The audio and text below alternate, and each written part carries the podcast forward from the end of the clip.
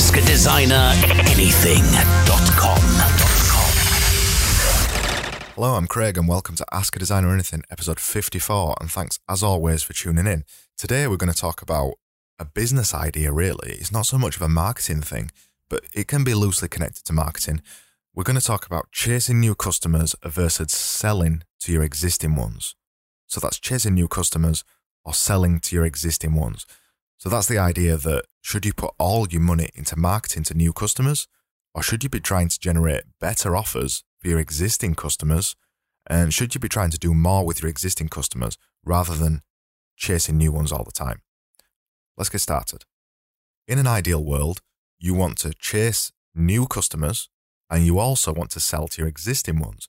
But because you're a small business or because you're a solopreneur or you, there's not very many of you basically that's doing the marketing in your business, it can be difficult to both chase new customers and sell to your existing ones. We struggle as a six person company at Genius Division, we struggle to do both. We struggle to develop marketing stuff because it's primarily me that does all the marketing at Genius Division. We struggle with chasing new customers, writing proposals, doing quotes, all the kind of stuff that comes with traditional new business. We struggle with doing that versus selling new stuff or selling packages or products to our existing existing clients. So you need to try and find the balance of which one's going to be more appropriate to you. The thing to mention is it's always easier to sell stuff to existing customers. So if a customer came to you for a small product, say they came to you to buy one of your ebooks or something like that, or say they came to you for a, a small cost um, service that you provide, it's you've already got a relationship built up with that person. So it's easier for you to sell to that existing customer or go back to that existing customer with a new offer than it is to try and find a new customer, a completely cold lead out there that you're going to have to go go to them, explain how your company works, where you're based, what you offer, what products you think would be appropriate to those, generate a quote or a proposal, Basically, as I just explained there, that process is much longer than firing off an email or one phone call to an existing customer and saying, Are you interested in doing this? We've just done this for another client. We think it'd be really good for you. Let's do this together. That is going to produce way more success and it's much simpler and obviously costs less than doing the other proposal route and finding clients and networking. And I'm not saying you, you can forget about the other stuff, but it's undoubtedly a million times easier and, and a million times cheaper because there's no marketing costs, there's no setting up meetings, etc., uh, etc. Et it's a million times cheaper and it's a million times quicker and easier to sell to existing customers. So do not forget about your existing customers.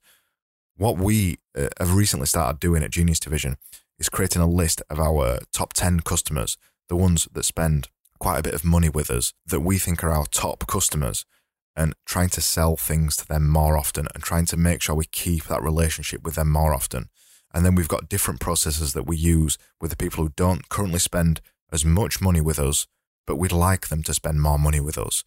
Um, so you can take a similar approach in your business, generate a list of all your clients, and then segment them out into top customers medium customers and lower customers, and then take the top customers and start thinking of something you could suggest to those to come back to provide more services to them. So have a think what could you sell to an existing customer that you're not currently selling to them just by firing off an email or arranging a meeting or giving them a phone call? Say to them, We've done this for somebody else. We think it'd be great for you. What customers can you do that for right now? As I said, it's about providing a balance obviously you still need to chase new work. You need to find a process for that. If you've already got a process for that, that's great. You need to still do that stuff, but you need to also, and as I mentioned, you need to start selling to your existing customers. This is the one that most people forget about, even though it's the easiest to do, it costs the least, and you need to start thinking about it more seriously. Um, just as I've mentioned, have a think for a second.